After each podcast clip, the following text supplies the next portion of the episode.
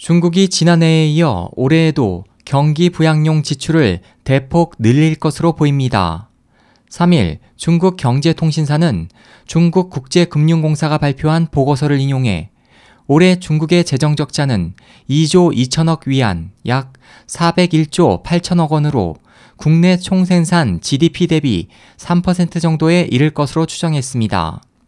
보도는 중국은 지난해 재정지출 확대 정책을 시행해 총 15조 2217억 위안 약 2,780조 900억 원의 일반 공공예산 수입을 올렸지만 17조 5,768억 위안 약 3,210조 2,200억 원을 지출해 2조 3,600억 위안 약 431조 300억 원의 재정 적자를 기록했다며 이는 전체 GDP의 2.3%에 해당한다고 지적했습니다.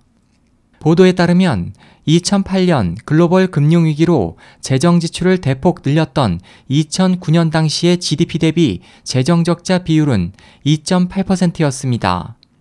지난해 중국 세수는 전년보다 4.8% 증가했지만 1991년 이후 가장 낮은 증가율을 보였습니다. 중국 국제금융공사는 올해에도 경기 부양을 위한 정부의 재정 지출이 계속 확대될 것으로 내다봤습니다. SOH 희망지성 국제방송 홍승일이었습니다.